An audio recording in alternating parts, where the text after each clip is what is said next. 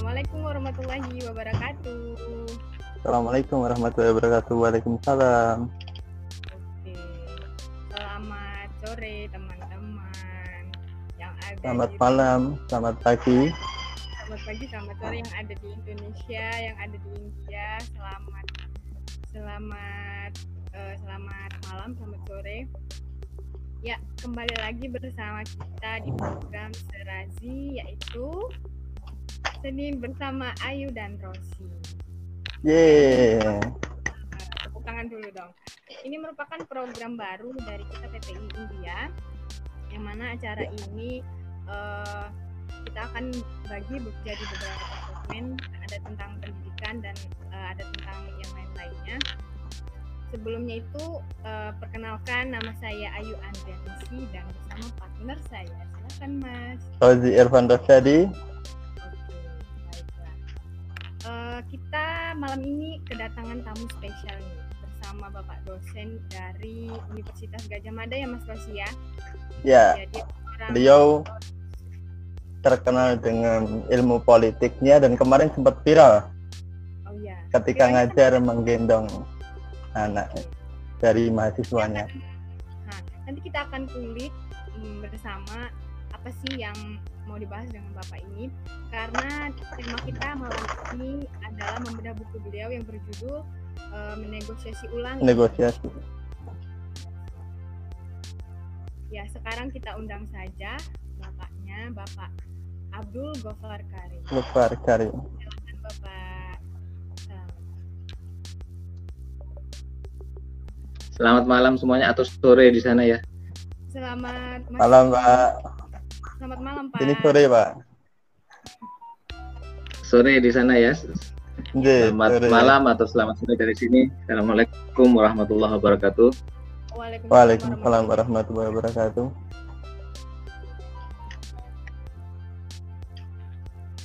Baik, eh, kita mulai aja Pak sesinya.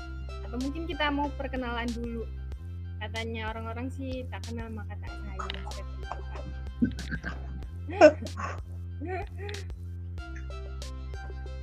Saya kenalan dulu nih. Oh iya Pak. Iya. Baik, eh, nama saya Abdul Gafar Karim, eh, biasa dipanggil Gafar. Kalau di UGM, apalagi di Visipol, tempat saya mahasiswa manggil dosennya Mas, Mbak saja, nggak pakai Pak atau Bu. Jadi terserah saja teman-teman mau panggil apa. Nah, saya di Departemen Politik dan Pemerintahan Visipol UGM. Sebenarnya baru oh, saya Februari kemarin berada di New Delhi ya. Eh, Oh. Karena saya menemani istri saya pameran di Faridabad di ada acara Suraj Kun Mela. Eh, Oke. eh, saya 10 hari lah di situ kira-kira. Begitu. Jadi sempat ngobrol-ngobrol juga dengan PPI New Delhi waktu itu. Oke.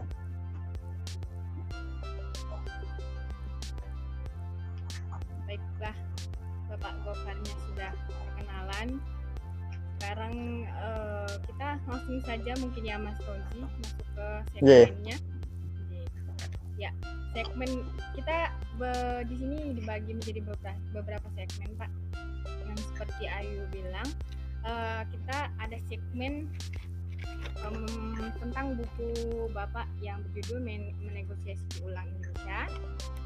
Uh, kemudian ada politik Indonesia, kemudian kita akan membahas topik tentang politik di universitas dan pemikiran yang berkembang. Kemudian terakhir kita akan mengkaitkannya dengan keadaan di Indonesia sekarang yang menerapkan new normal ya Pak, kan begitu? New normal ya. Iya kan. Ya. Nah jadi mungkin langsung saja kali ya Pak kita ke topik Hmm. yang pertama yaitu tentang buku menegosiasi ulang Indonesia. Silakan. Oh ya, oke. Jadi eh, ini buku ini ya. Eh, ini adalah buku yang baru saja publish Em, dan sekarang masih dalam apa tahap pre-order belum betul-betul beredar di toko-toko buku. Karena eh, salah satu penyebabnya adalah karena situasi pandemi yang menyebabkan pasar buku agak lesu, orang tidak tidak datang ke toko buku. Jadi publisher memutuskan untuk melakukan proses pre-order online sementara. Nah, buku ini diangkat dari disertasi saya beberapa oh, waktu yang lalu yang pada intinya me melihat ulang, ya, melihat kembali era awal reformasi politik di Indonesia dari perspektif negosiasi, dari perspektif uh, renegosiasi kontrak sosial. Nah, ini adalah uh, salah satu konsep uh, yang klasik dalam ilmu politik dan sosiologi, yaitu bahwa masyarakat sebenarnya mempunyai kesepakatan-kesepakatan sosial yang disebut sebagai social contract. Tapi social contract itu tidak permanen. Itu tiap saat selalu akan dinego kembali, dibuat kesepakatan baru ketika ada perubahan-perubahan besar. Nanti bisa kita kaitkan dengan perspektif new normal juga kalau kalau misalnya kita diskusikan di tahap berikutnya. Tapi dalam buku ini berusaha melihat kejadian di awal reformasi politik di Indonesia di daerah di dua daerah yaitu di uh, Kabupaten Sumeneb dan di Kota Manado. Lalu kemudian saya berusaha menjelaskan apa yang terjadi di kedua kota itu pada masa awal reformasi. Nah dalam buku ini saya mencoba untuk keluar dari apa ya keterkungkungan yang yang terasa dalam politik di Indonesia yang melihat politik itu terutama dari konteks politik elektoral. Hanya pemilu saja yang dilihat. Jadi so, kalau kita mendengar kata tahun politik, itu yang dimaksud karena pemilu di tahun itu. Padahal dari sudut pandang ilmu politik, politik itu sehari-hari ada, tidak hanya di tahun pemilu. Karena politik itu adalah soal power dan resource. Siapa yang mengendalikan power, siapa yang mengendalikan resource dan. Nah, di buku ini saya melihat lagi kedua daerah dari perspektif renegosiasi kontrak sosial. Nah, saya menemukan bahwa di kedua daerah yang terjadi manfaatan ruang yang diatur oleh reformasi politik untuk menegaskan lagi pusat. Jadi Indonesia ini adalah negara yang sangat sentralistik, yang semua hal ditentukan oleh pusat cara-cara mengelola negara itu ditentukan dari Jakarta sampai hari ini.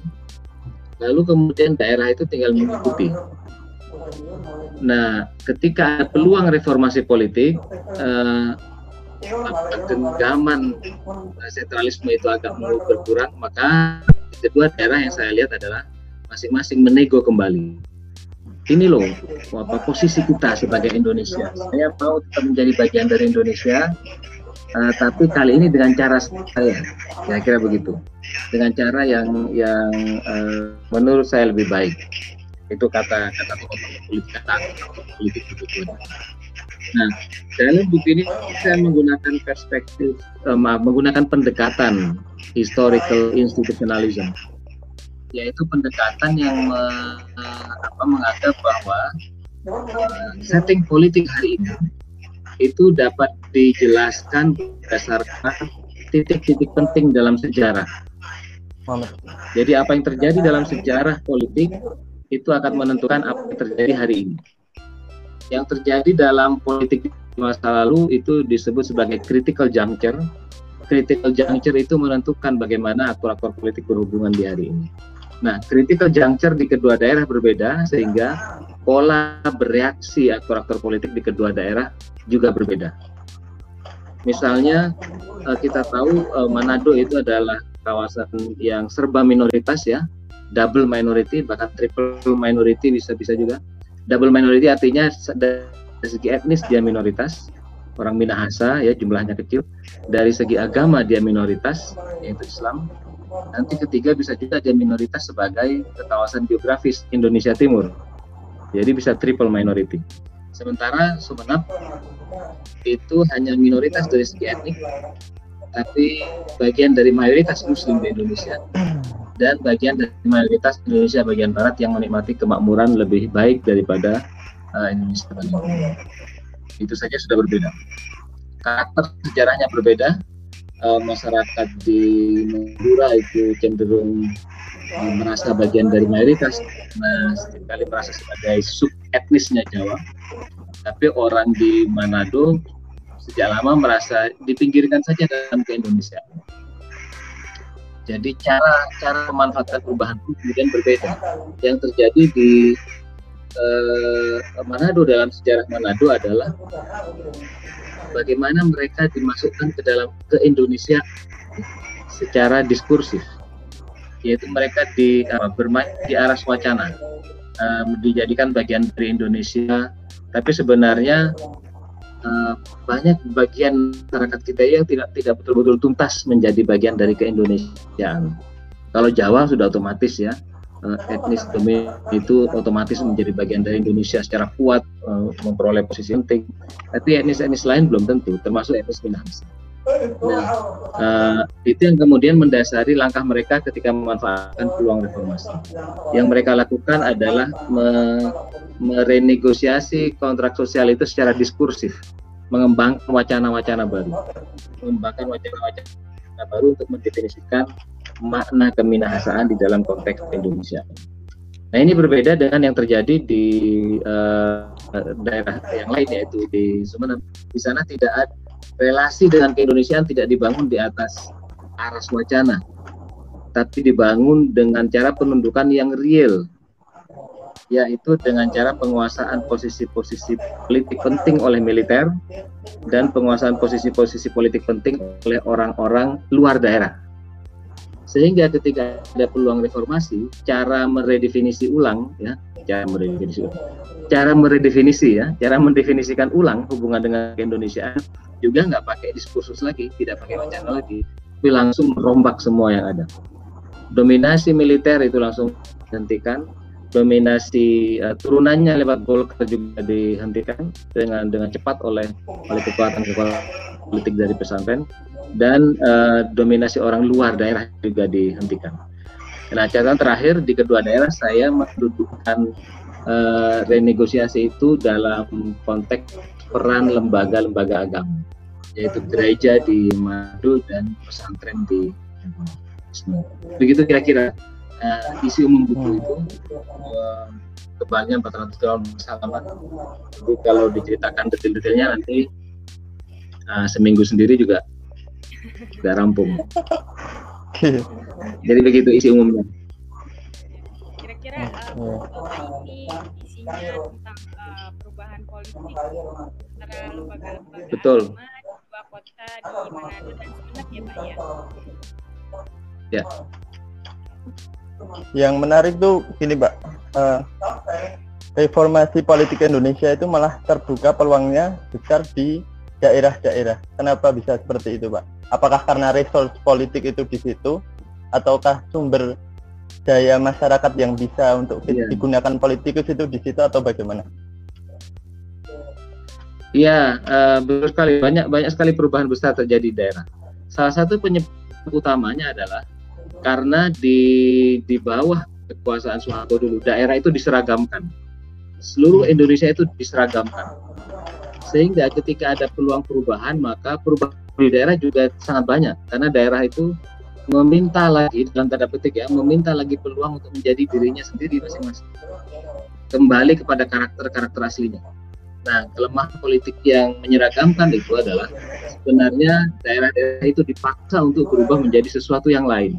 Dan mereka menolak sebenarnya, tapi tidak punya daya untuk menolak di masa.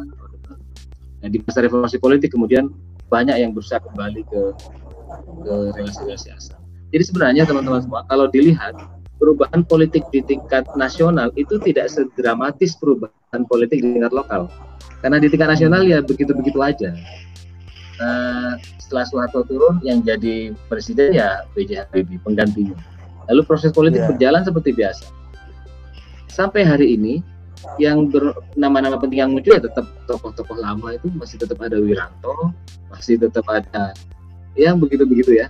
Tapi di Ya, daerah ada gurunya Pak Harto semua. Iya, isinya isinya ronenya Pak Harto. Eh, ya begitu kira-kira. Jadi memang lebih banyak ragam perubahan tidak. Terus kaitannya dengan buku Bapak kan juga menyebutkan agama di situ. Berarti agama itu mempunyai likuiditas yang sangat tinggi ya. Seperti hanya kalau kita pilgrim, kalau muslim mungkin haji, kalau uh, Kristen itu mungkin ke uh, Yerusalem atau mungkin seperti itu. Ya, Pak, berarti agama itu sangat mudah digunakan untuk alat politik ya. Uh, di kedua daerah ya terkonfirmasi begitu ya. Uh, tentu kita tidak harus melihat juga di daerah-daerah lain bahwa agama dan lembaga agama itu punya fungsi politik yang luar biasa besar. Hanya saja kalau kita mengatakan uh, lembaga agama memainkan peran politik, kita tidak harus melihatnya dari sudut pandang negatif ya, tidak harus berarti bermain politik. Tapi dalam arti politik dalam arti mereka menentukan relasi antar aktor, menentukan alokasi resources, menentukan siapa yang punya power untuk melakukan sesuatu. Nah, di kedua daerah yang saya teliti, kebetulan lembaga agama sangat-sangat kuat. Saya kira banyak daerah lain di Indonesia yang juga berkarakter seperti Hmm. Di kampung halamannya Mbak Ayu dan Mas Rosi pasti begitu. Iya, iya. Seperti saya di sini, Pak. Uh, ketika saya berjalan sama teman saya yang Muslim kerudungan gitu kan, atau yang dari Indonesia kan ada satu di sini juga. Nah itu tiba-tiba ada, ada temen itu dari luar salam. Berarti kan mereka menyadari bahwa agama itu juga identitas juga dari seseorang itu tersebut. Iya. Iya, iya, iya. Mereka melihat identitasnya melekat sudah itu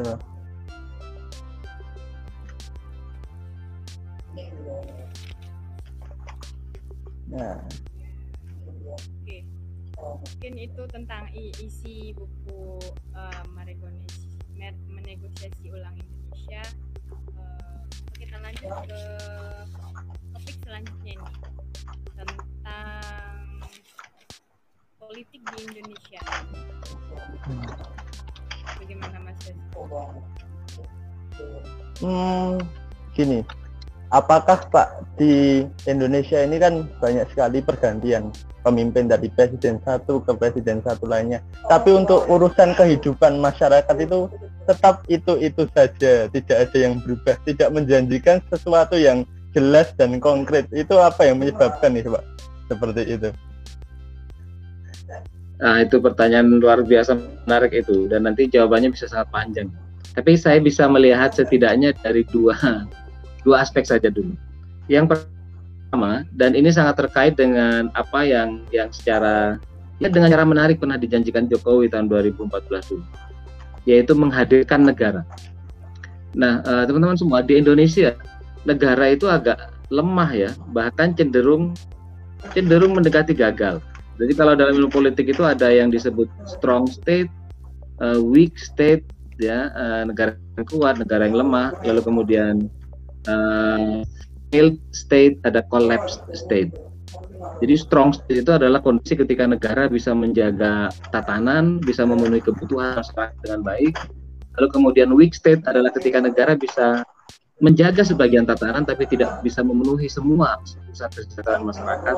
Lalu ada uh, uh, failed state yaitu negara yang gagal menjaga ketertiban dan gagal memenuhi kesejahteraan. Lalu collapse state yaitu negara yang kolaps ya tidak. tidak.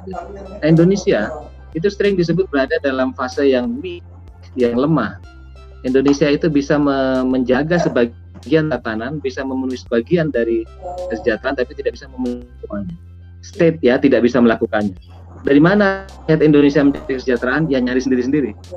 Ya, memenuhi kebutuhannya sendiri, negara hanya menjadi asesor saja.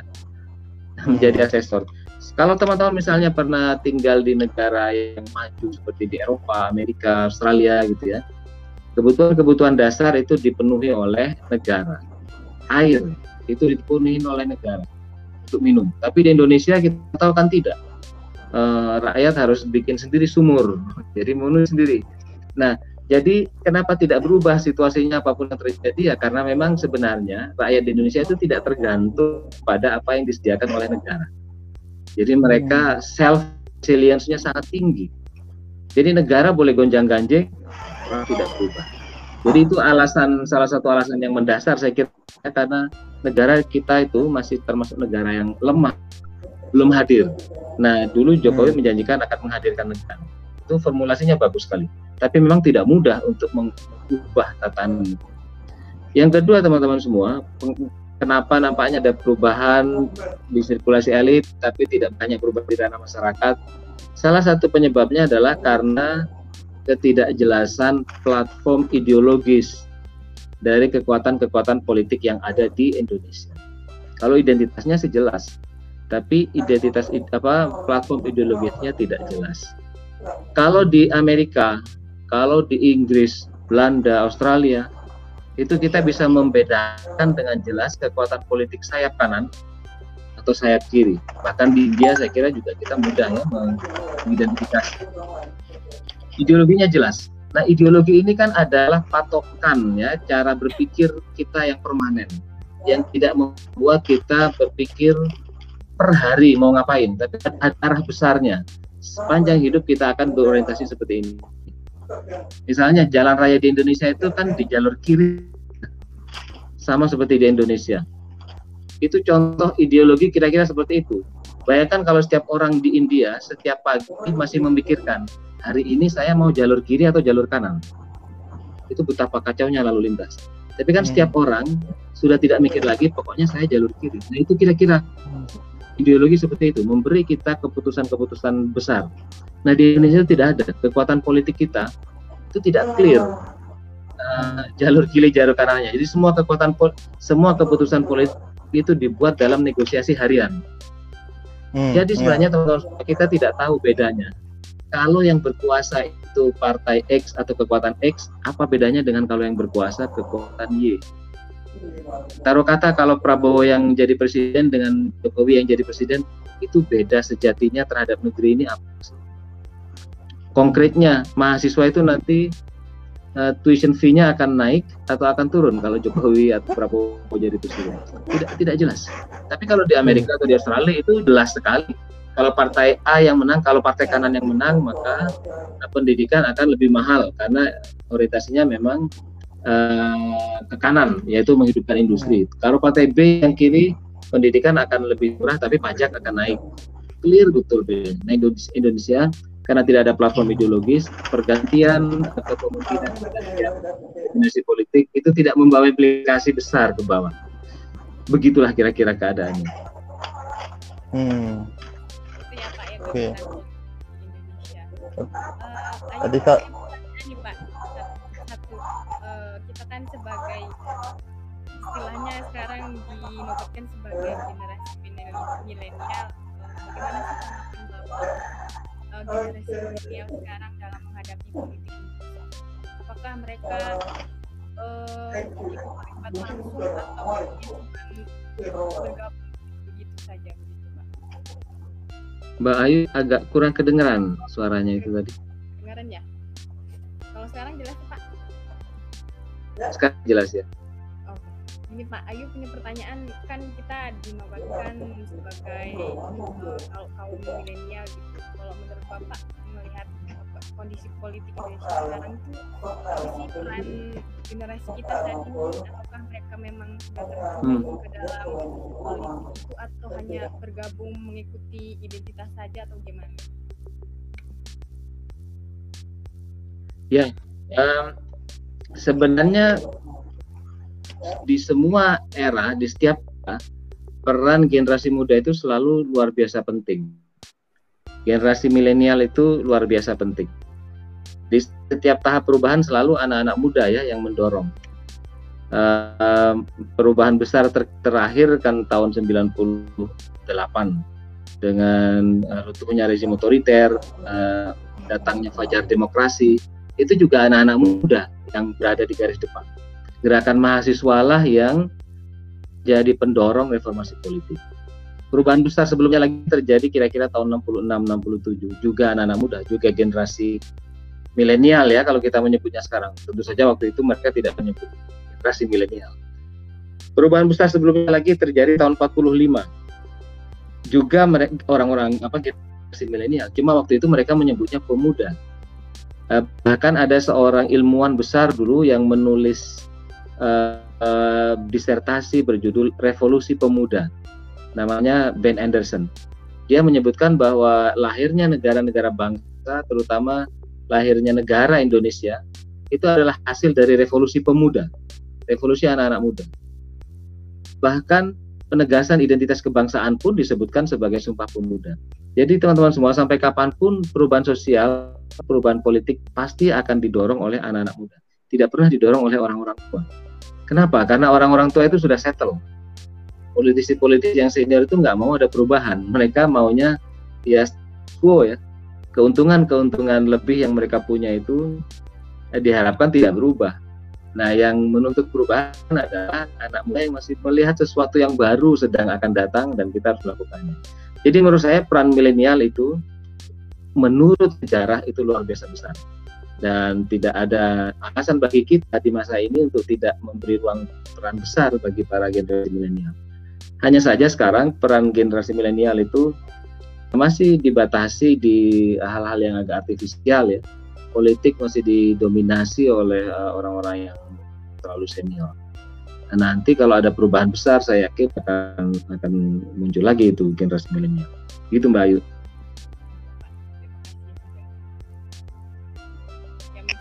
Yang lagi pada sekolah di India nih pulang nih cepet-cepet.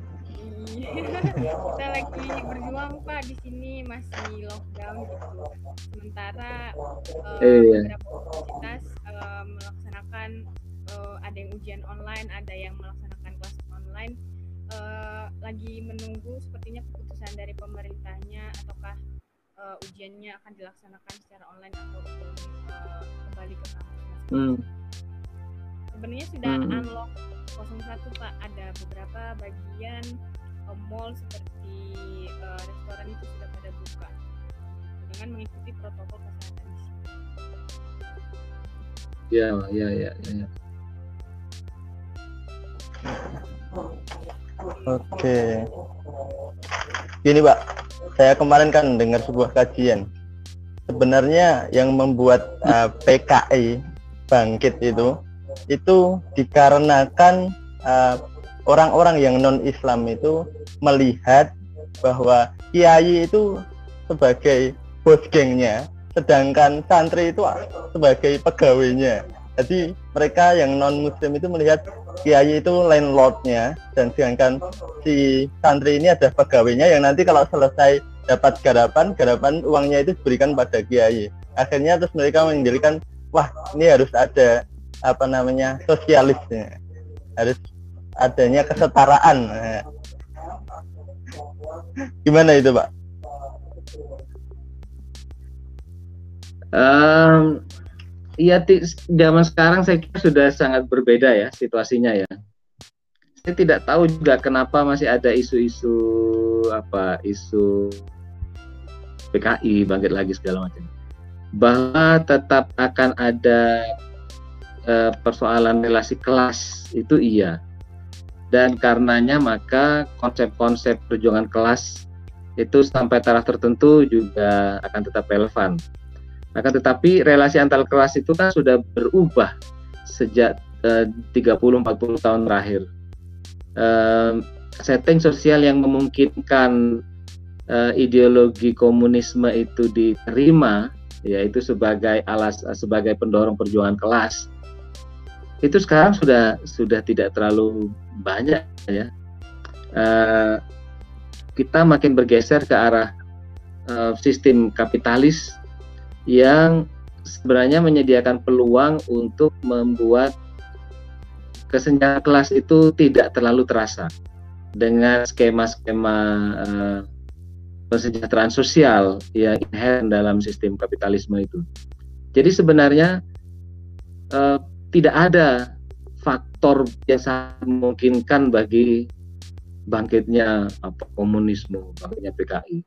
Tapi saya juga heran kenapa ada saja yang menghidupkan lagi isu itu dan ada juga yang betul-betul mempercayainya bahwa uh, eh, PKI akan akan bangkit lagi dan itu kalau kita lihat di Indonesia itu banyak yang percaya itu banyak yang percaya uh, uh, bahkan kita tahu uh, dua tahun yang lalu itu kembali diputar film pengkhianatan G30 SPKI di sekolah-sekolah itu atas perintah uh, Panglima TNI waktu itu, tapi belakangan tidak ada lagi. Jadi ada upaya untuk uh, menghidupkan lagi ketakutan akan isu tertentu. Nah, teman-teman semua, uh, kita perlu memahami setting sejarahnya ya. bahwa di Indonesia itu selalu ada dua kekuatan ya, dua kekuatan yang di apa di uh, dijadikan hantu, dijadikan spektre, uh, kemudian di digunakan untuk menghidupkan spektrefobia di masyarakat, ketakutan akan hantu. Yang pertama adalah Islam yang dan yang kedua sosialisme atau komunisme. Dan itu punya akar dalam sejarah nasionalisme kita. Nasionalisme Indonesia itu punya tiga tungku. Tungku pertama adalah nasionalisme, yang kedua adalah sosialisme, yang ketiga adalah Islam. Ketiga-tiganya penting untuk mendefinisikan ya, memaknai perjuangan melawan penjajahan asing itu. Nasionalisme jelas-jelas membuat kita bisa berpikir bahwa kita ini bangsa Indonesia dan sebagai satu bangsa yang berdaulat kita tidak boleh menjadi bangsa lain. Jadi eh, perlawanan terhadap kolonialisme itu jadi make sense dengan nasionalisme.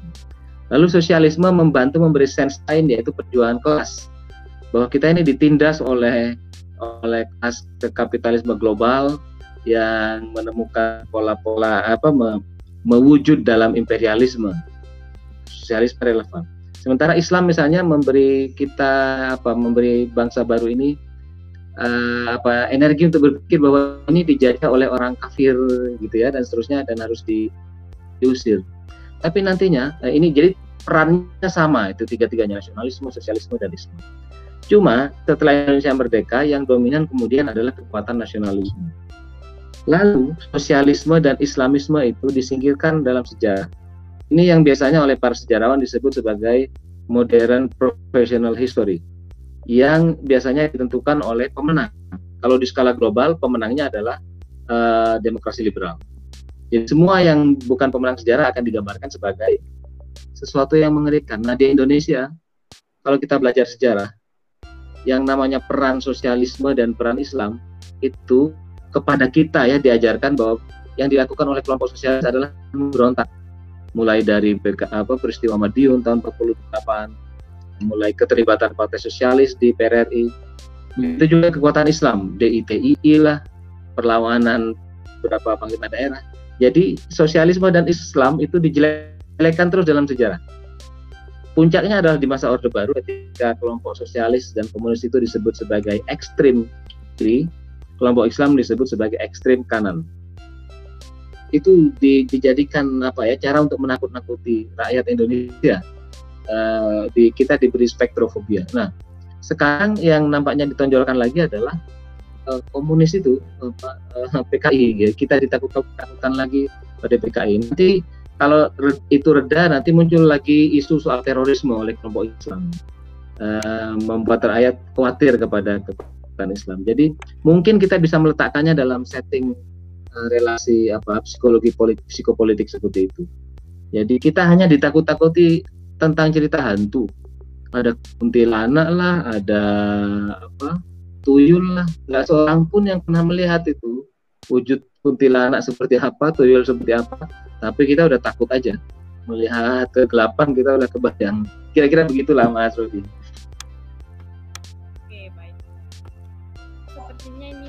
ada yang menuliskan di kolom komentar Pak ya. Coba kita uh, bacakan salah satunya. Oh ini kita sapa dulu kali Ibu Lestiani Yuniati uh.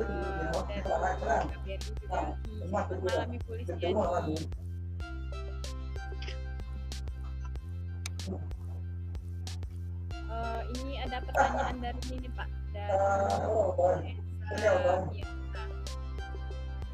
pertanyaannya gini nih salah satu faktor penentu karakter politik lokal adalah riwayat relasinya dengan pusat kekuasaan. Sebenarnya parameternya apa ya Pak digunakan untuk menentukan faktor tersebut? Gitu Pak pertanyaannya.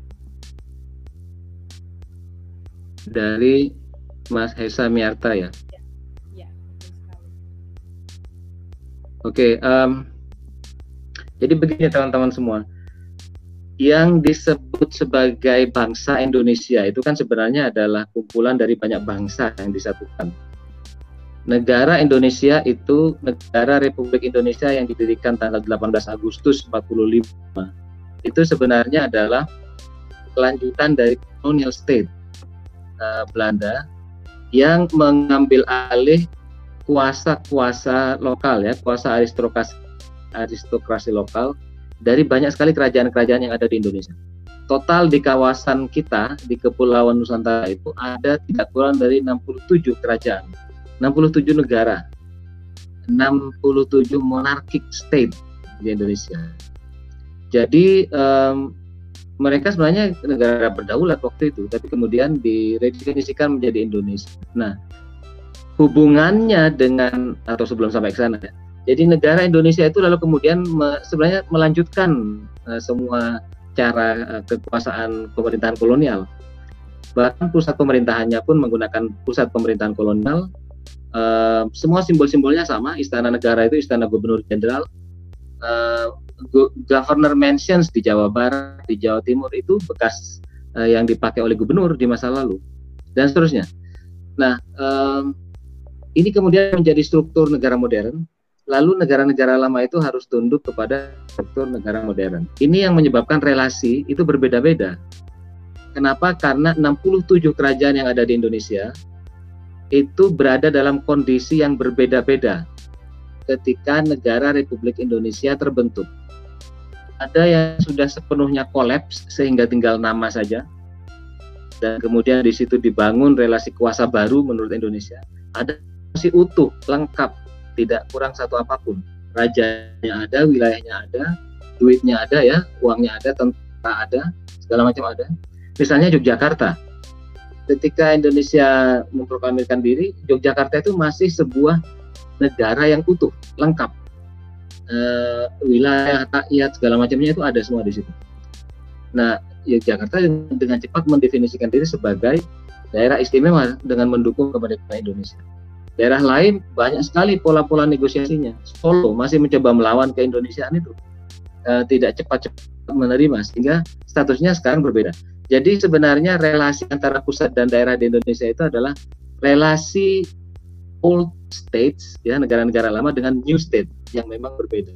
Nah itu sampai sekarang uh, itu tadi pertanyaan Mas tadi itu berbeda cara mengelolanya itu sampai hari ini kita tetap tetap beragam. Apakah semua bekas kerajaan meminta bisa meminta hak yang sama seperti yang dimiliki oleh Yogyakarta tidak bisa karena uh, uh, mereka tidak intake lagi. Ketika ketika negara Indonesia terbentuk Jogja masih punya segala hal termasuk basis material ekonomi. APBN-nya masih ada. Ketika Jakarta tidak aman lalu pemimpin uh, Republik Indonesia hijrah ke Jogja Sultan Jogja itu memberi bantuan kalau tidak salah 6,7 juta gulden kepada Soekarno untuk uh, running the state untuk membiayai kabinet-kabinet. Sultan Siak di Riau itu masih lengkap juga, itu juga membantu uh, Soekarno.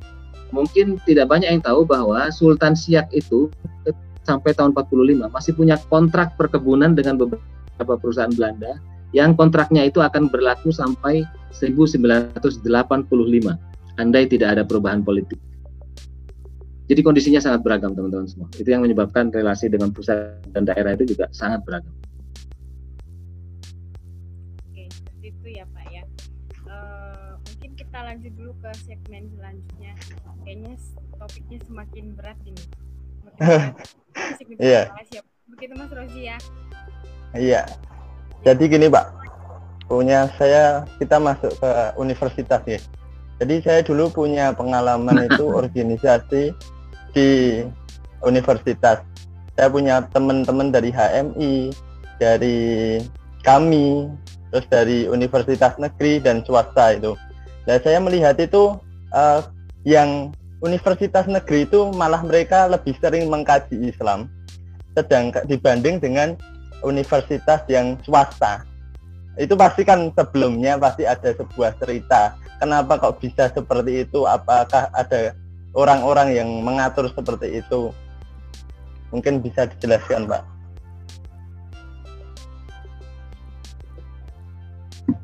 ya seperti biasa saya anu ya saya penggemar perspektif uh, historical institutionalism selalu mencari jawabannya di sejarah Nah, um, itu saya kira kita bisa kembali paling tidak ke era era 70-an 80-an ya. Uh, dulu ketika Soeharto mulai membangun kekuasaannya, dia sebenarnya mulai dengan setting ekonomi. Target-targetnya memang sangat ekonomi.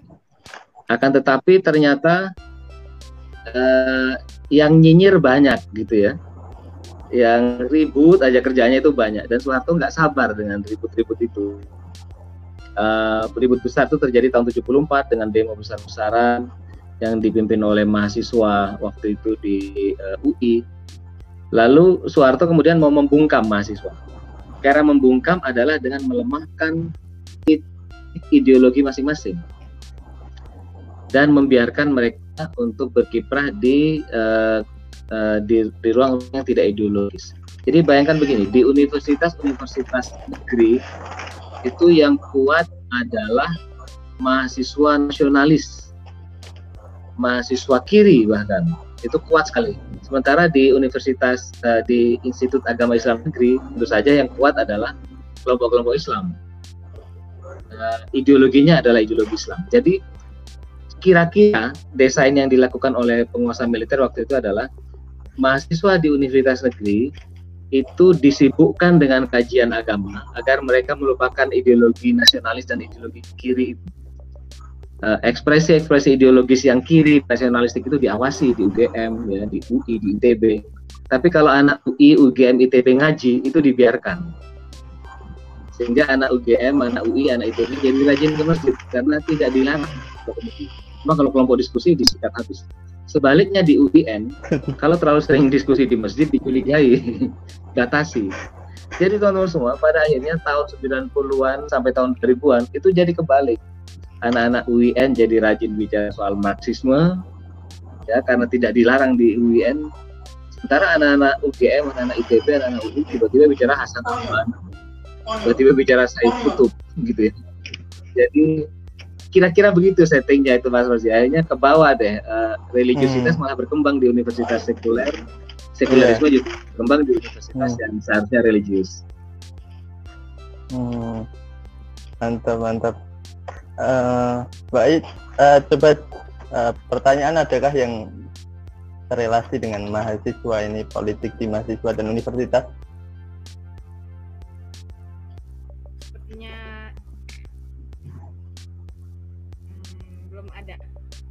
belum ada oke okay. Iya. yeah.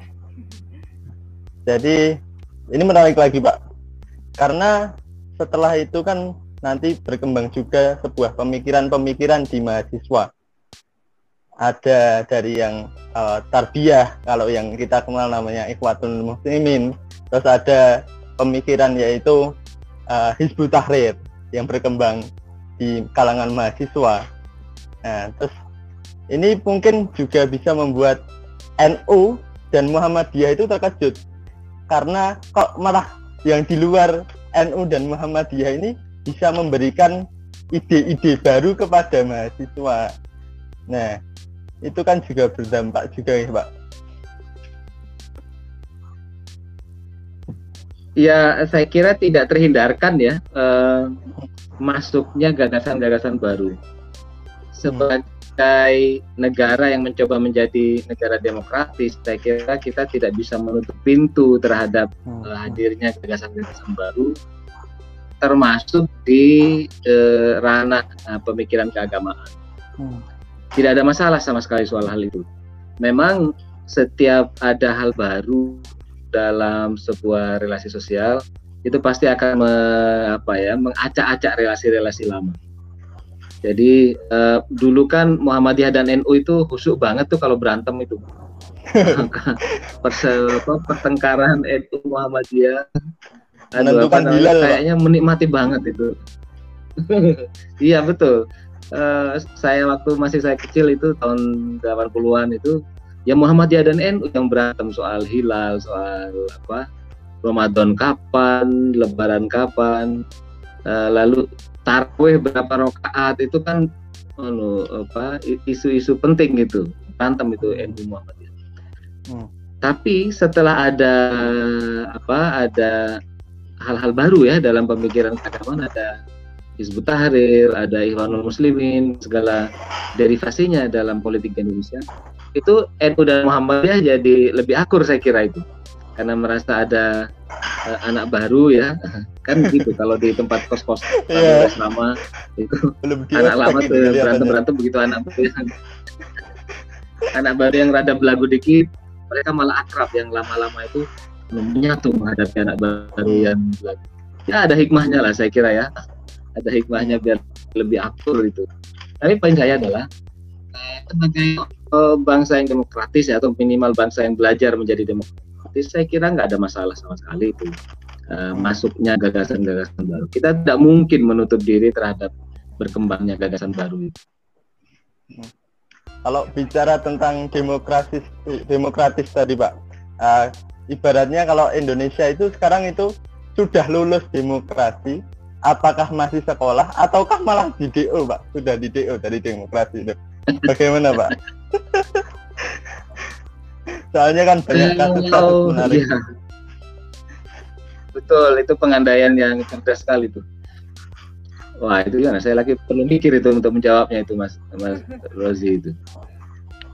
Kalau dari segi demokrasi formal, ya kita lulus ya mungkin ya.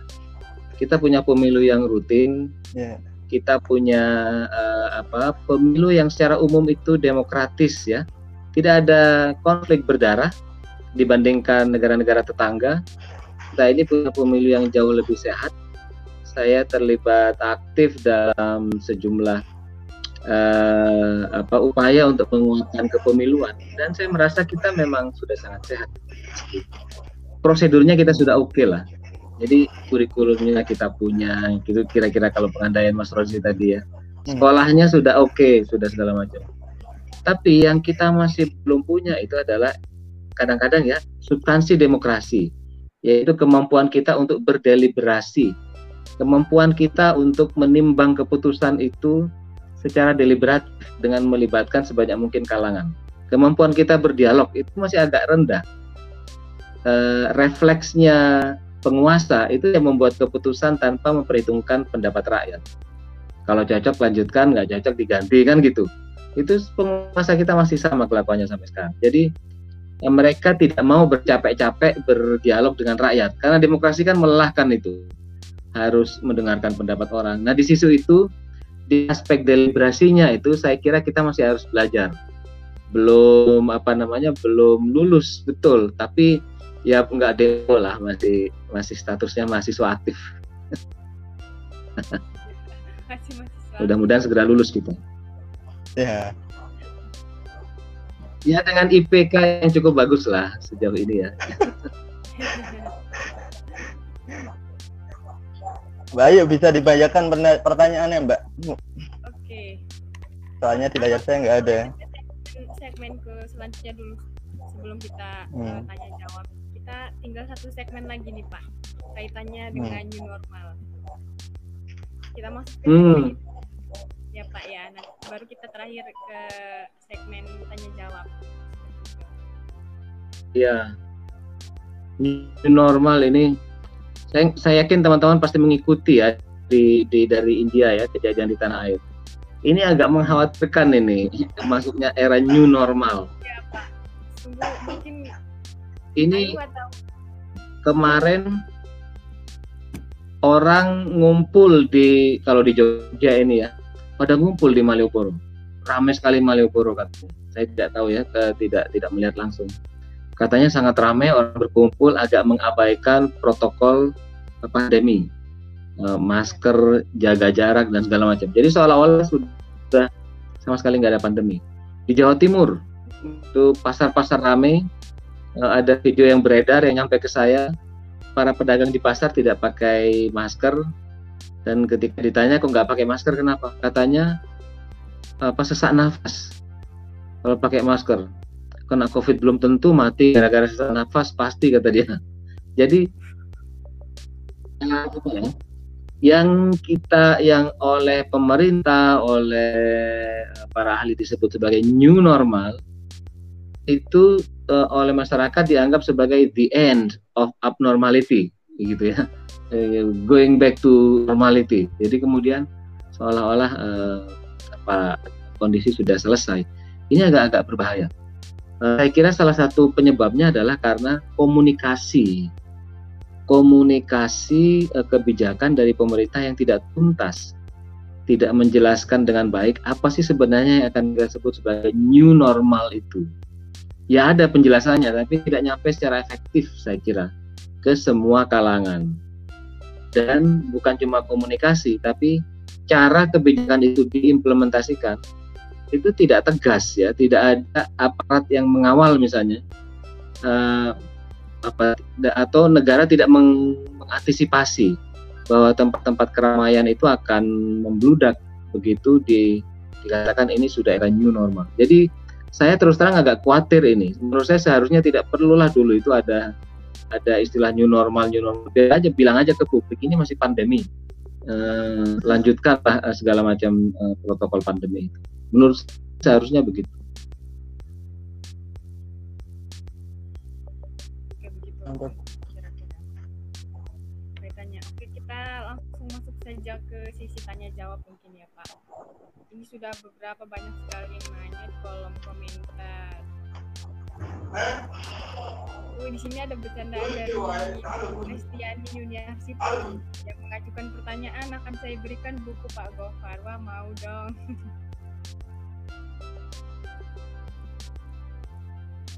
Ya, uh, kita ambil pertanyaan dari siapa nih ya, kira-kira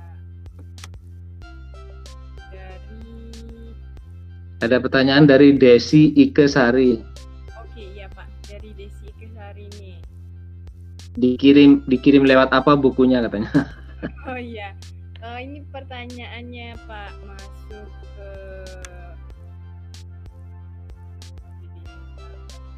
ini dari Hyderabad Mbak Desi. Oh mungkin ke ini aja ya Pak dari Mbak Alvin Rosida.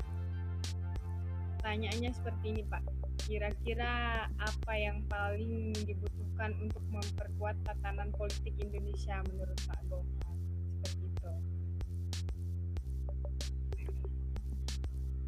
Wow, uh, sebenarnya banyak ya, uh, tidak ada satu aspek saja. Tapi begini, saya melihatnya dari konteks uh, esensi demokrasi ya teman-teman semua ya, bahwa demokrasi itu adalah kedaulatan di tangan rakyat. Bahwa demokrasi itu adalah demos dan kratein, demoslah yang berkuasa. Uh, rakyatlah yang punya kedaulatan dan kedaulatan itu diserahkan sebagian kepada orang-orang yang akan mengelola unsur yaitu pemerintah segala macam dan kemudian mereka diberi gaji dari uang pajak rakyat. Nah prinsipnya dalam demokrasi orang-orang yang diberi mandat itu harus diawasi. Nah di Indonesia itu yang masih lemah. Sehingga menurut saya hal yang paling urgen untuk segera diperbaiki adalah kemauan untuk mengontrol kekuasaan. Di Indonesia itu masih sangat lemah. Sejak Pilpres 2014 yang terjadi bukannya penguatan masyarakat sipil untuk mengawasi kekuasaan. Yang terjadi adalah masyarakat sipil eker-ekeran sendiri ya. Masyarakat sipil berantem satu sama lain gara-gara dukungan kepada kandidat tertentu. Jadi bayangkan, begitu yang menjadi presiden sekarang adalah Joko Widodo, maka siapa pun yang mengkritik Joko Widodo akan di counter oleh orang-orang yang eh, dukung Joko Widodo. Di Jakarta, begitu juga Gubernur Anies Baswedan. Siapa pun yang mengkritik Anies Baswedan akan di counter oleh uh, masyarakat sipil sendiri yang pro kepada Anies Baswedan. Nah, menurut saya ini semua harus diakhiri. Siapa pun yang terpilih untuk memimpin kita di level nasional, di level provinsi atau kabupaten kota, itu memang harus dikritik. Dan uh, civil society harus kompak mengkritik. Ini yang harus dirombak kemauan untuk mengawasi pemerintahan itu harus diubah. Menurut saya kita harus mulai dari itu dulu. Buat Mbak siapa tadi pertanyaannya? Mbak Alvin. Mm -mm. Saya kira gitu mungkin ya kemauan mengawasi Mbak itu yang harus kita perkuat itu. Kesediaan untuk mengkritik, memberikan kritik kepada pemerintahan. Ini selanjutnya Pak ada pertanyaan lagi nih dari Mbak Stella Fitri Fitriana. Pertanyaannya gini Pak, kaitan dengan agama sering ber berperspektif historis dalam melihat dan menganalisis anatomi kehidupan bernegara itu karena itu dalam era sekarang Islam yes politik yes. Itu tanggapannya bagaimana? Ber ya saya setuju itu soal perspektif yang historis ya. Menganggap kondisi-kondisi dalam keagamaan kita hari ini itu sudah sudah begitu adanya sejak lama. Padahal uh, dalam kehidupan beragama kita uh, sangat dipengaruhi oleh aspek-aspek non agama seperti ekonomi, politik.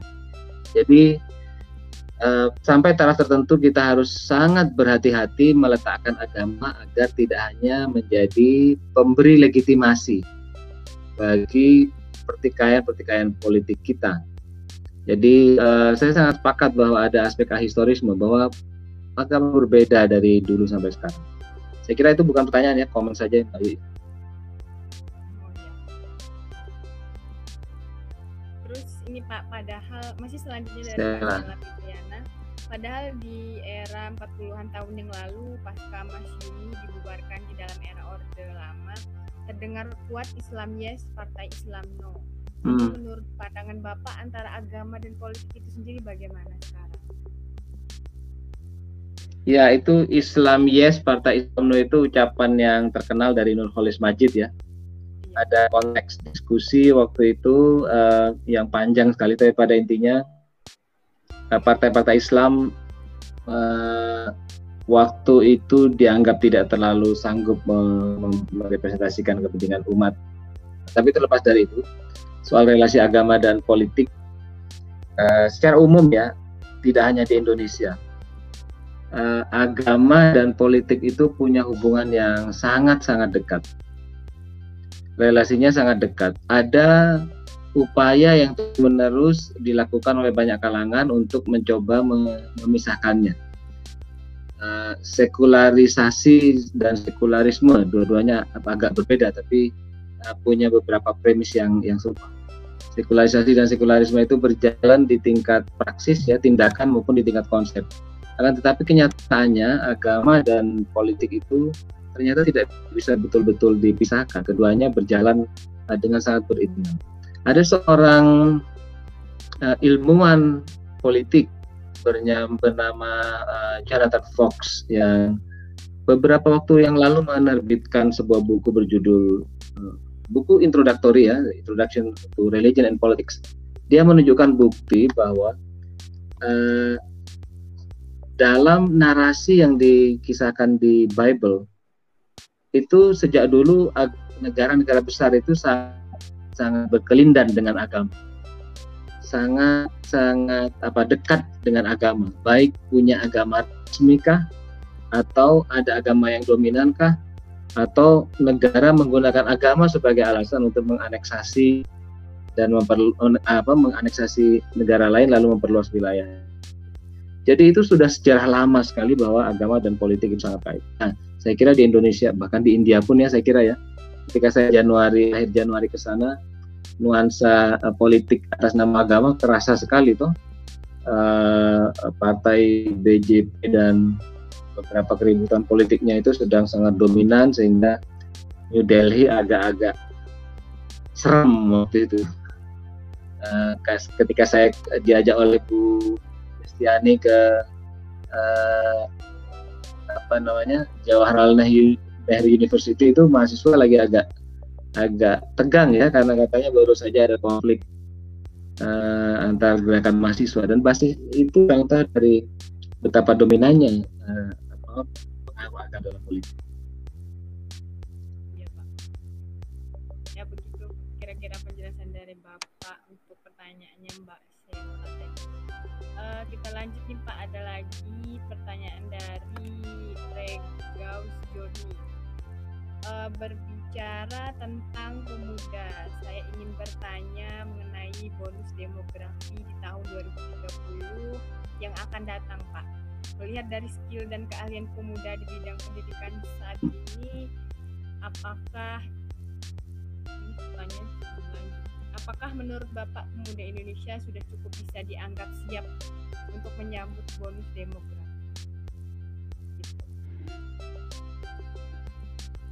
Saya terus terang tidak tahu jawabannya itu Mbak. Uh, apa namanya? Saya tidak mempelajari secara khusus soal bagaimana kemungkinan eh, peran-peran uh, pemuda di di apa di masa depan. Nah, tetapi yang jelas memang kekuatan generasi pemuda ya struktur demokrasi eh sorry struktur demografi kita akan memudah uh, tahun-tahun itu. Dan sebenarnya nanti efek secara ekonomi akan terasa kira-kira 20 uh, tahun kemudian yaitu dengan meningkatnya uh, usia produktif yang luar biasa.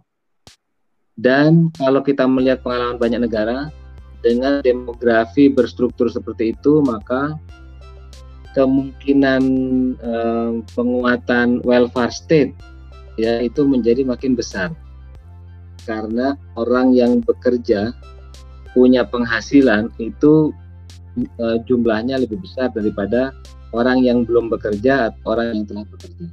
Negara-negara maju yang bisa menerapkan misalnya pajak progresif lalu kemudian menjadi lebih sejahtera itu antara lain karena struktur uh, demografisnya seperti itu. Itu maksimal yang bisa saya jawab ya, karena saya tidak tidak apa tidak fokus mempelajari hal itu. Uh, keahlian saya tidak di sana. Itu kira-kira ini Mas dari. Kita ke pertanyaan dari ini Pak, ada dari Mas Kadek Waciko. Tanya seperti ini Pak Bagaimana pendapatnya Pak dosen terkait dengan kebijakan pemerintah khususnya menangani krisis ketahanan pangan, energi terbarukan yang sering diabaikan, krisis lapangan kerja, usia produktif, krisis HAM dan lain-lain. Hmm. Aduh. Ini ini banyak dimensi ya, Mas siapa nih? Kadek. Mas Orang-orang ya. baik dia ya. Iya, beli. beli uh, beli beli kadek yang dia tanyakan itu isu yang senggolannya ke banyak dimensi tapi misalnya saya ingin melihat dari dimensi politik ya iya. ada dominasi elit politik yang sangat besar yang menyebabkan beberapa hal itu tidak berjalan dengan semestinya. Uh, economic forces di Indonesia itu ya kekuatan ekonomi itu sebagian tidak berkembang karena elit-elit politik yang memegang uh, kebijakan pengendalian ekonomi itu lebih melihat keuntungan dalam proses uh, perdagangan global dengan ekspor impor ketimbang menghidupkan uh, sendi-sendi ekonomi lokal. Beberapa hal yang bisa kita penuhi sendiri, misalnya itu harus diimpor. Garam misalnya, itu petani garam di kampung saya di Madura itu sering kali jerit-jerit karena garam impor lebih murah daripada garam yang mereka produksi. Mengapa garam impor eh, masuk eh, padahal kita adalah negara dengan eh, panjang pantai yang luar biasa, artinya kita punya potensi untuk membuat garam. Itu terjadi karena banyak sekali orang di tingkat elit ya, baik el, eh, oligarki dan uh, politik yang memperoleh keuntungan dari impor garam. Mereka memperoleh komisi dari impor itu.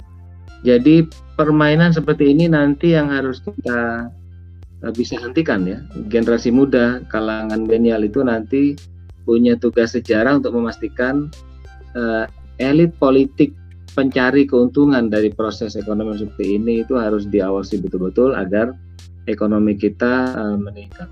Nah, sekarang sebenarnya kecenderungannya mulai apa mulai banyak opsi-opsi yang bisa dilakukan oleh ekonomi berskala kecil tapi melibatkan uh, banyak orang. Jumlahnya banyak gitu ya. Nah, itu nanti kita harapkan bisa memperkuat uh, ekonomi domestik kita, memperkuat kemandirian Uh, cuma masalahnya kadang-kadang sekali lagi pemerintah kadang-kadang salah ya membuat membuat arah kebijakan. Misalnya eh, baru-baru ini ada yang mempermasalahkan kenapa kok Kementerian Koperasi itu justru bekerja sama dengan uh, online marketplace yang kalau menurut statistik sebenarnya barang yang dijual di sana adalah barang-barang impor, eh, bukan barang-barang hasil dari UMKM. Seharusnya yang diperkuat adalah UMKM. Jadi analisis uh, kebijakan yang lebih konkret itu diperlukan. Kita perlu mendorong pemerintah agar lebih apa kebijakan-kebijakannya lebih uh, berbasis evidence berbasis uh, fakta, jangan hanya berbasis asumsi. Nah ini uh, agenda kita masih sangat banyak urusan begini-begini. Itu beli kade itu saya menjawab dari satu dimensi saja. Dimensi lainnya sangat banyak. Soal ya, ham ya, soal ham aduh. Ya, banyak sekali. Komnas ham gajinya mulai. Lain -lain. Bagaimana? Ya, soalnya banyak yang ditanya sama beli kade ini tentang Iya. Itu kayaknya topik buat tesis itu. Oh iya, satu kali nih diangkat menjadi tesis. Uh, Oke, okay, kita sepertinya ke pertanyaan terakhir nih ya Pak dari Ahmad Daniel. Uh, perkenalkan nama saya Ahmad Daniel. Saya izin bertanya, media sekarang semakin tidak terkontrol dengan menggunakan clickbait dan selalu menjelekkan pemerintah. Pemerintah mulai counter attack dengan berbagai upaya. Apakah itu hal yang sehat untuk ke depannya, Pak?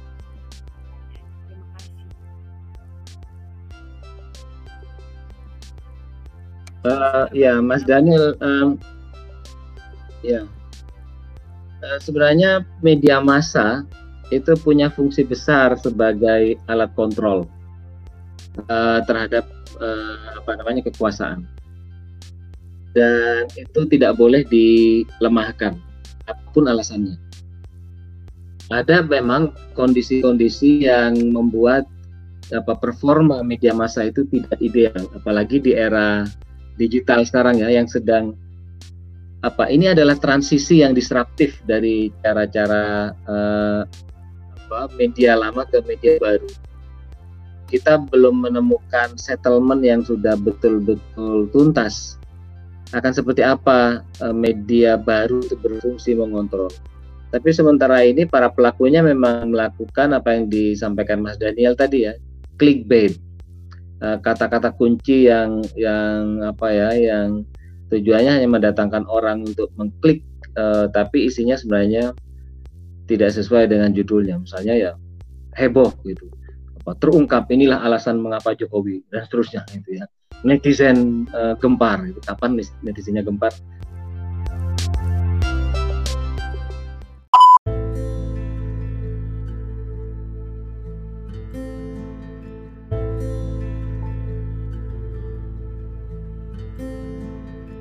beritanya baru muncul udah dibilang netizen gempar. Uh, tapi saya yakin ini tidak akan permanen ya, ini transisi saja. Ini transisi ketika nanti kita akan menemukan normalitas ya, bagaimana eh, media massa akan bermain. Di titik itu kita harapkan media massa berfungsi lagi sepenuhnya sebagai kritik. Uh, untuk sementara tidak apa ya ya tidak ideal memang akan tetapi sebenarnya tidak terlalu berbahaya. Kalau media massa banyak seperti yang dibilang Mas Daniel tadi menjelek-jelekan pemerintah. Tidak ideal dalam arti kalau menjelek-jelekannya itu hoax. Eh, tidak berdasarkan fakta itu tidak ideal. Tapi yang lebih berbahaya lagi sebenarnya teman-teman semua adalah kalau media massa semuanya kerjanya hanya memuji-muji pemerintah. Lalu kontrol tidak berjalan jadi ini kondisi yang tidak ideal tapi masih lebih baik daripada kondisi tidak ideal yang lain. Intinya lebih baik uh, media masanya nyinyir kepada pemerintah daripada media masanya semuanya memuji pemerintah. Sudah nggak ada yang ngawasi itu pemerintah. Nah nanti ya ya kritiknya lebih substantif, tidak bentar-bentar uh, apa namanya membuat hoax uh, akan pemerintahan dan seterusnya gitu ya Mas Dani. Mas Dani lah jadi apa pimret nanti apalah kalau di Indonesia. Ya kira-kira itu jawabannya. Baik kita sudah ada di penghujung acara nih Pak. Sudah uh, mudah-mudahan pertanyaan terjawab semua.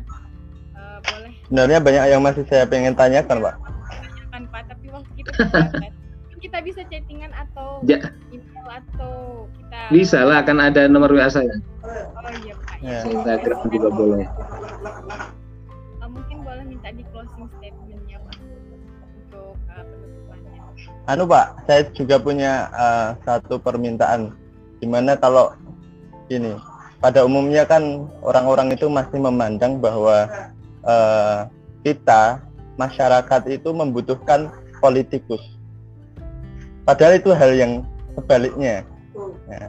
Terus uh, saran juga untuk pemilih-pemilih milenial itu harus bagaimana biar mereka tidak hanya menjadi angka-angka statistik untuk penelitian saja, tapi benar-benar menjadi pemilih yang cerdas itu harus bagaimana, Pak? Mungkin itu bisa menjadi pamungkasnya Bapak nanti. Siap. Itu jangan-jangan yang diucapkan Mas Rosi itu adalah ya, suratnya ya. Pamungkasnya adalah itu. Jadi begini, uh, saya selalu mengajak orang untuk tidak membenci politik, tidak menganggap politik itu kotor memang ada kotoran dalam politik, tapi yang kotor itu adalah aktor-aktor politiknya. Dan kotoran dalam politik itu terjadi karena politik tidak diawasi. Jadi saya berharap nanti eh, ke depan orang-orang di negeri kita itu punya political awareness yang lebih tinggi seperti political awareness yang dimiliki oleh orang-orang di negara demokrasi yang sudah maju.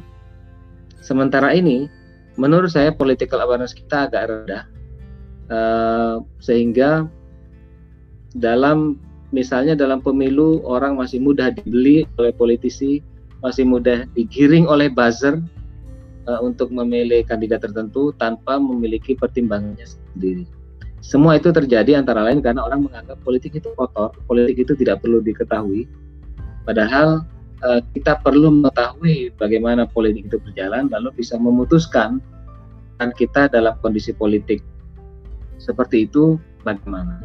Jadi uh, kecerdasan berpolitik seperti yang disampaikan oleh Mas Rozi itu adalah kebutuhan kita ke depan dan saya sangat berharap uh, generasi muda, generasi milenial itu tidak menjadi apolitis. Di tengah uh, semakin pragmatisnya relasi. Di tengah semakin apa ya semakin orang menjadi semakin pendek perhitungannya. Nah, karena zaman yang memang haruskan lebih pragmatis akan tetapi saya harapkan tetap ada di, dari kalangan milenial yang punya posisi ideologis yang jelas, punya ketertarikan kuat terhadap urusan politik, dan punya idealisme untuk membuat politik yang bersih di masa depan. Saya kira begitu Mbak Ayu, Mas Rozi.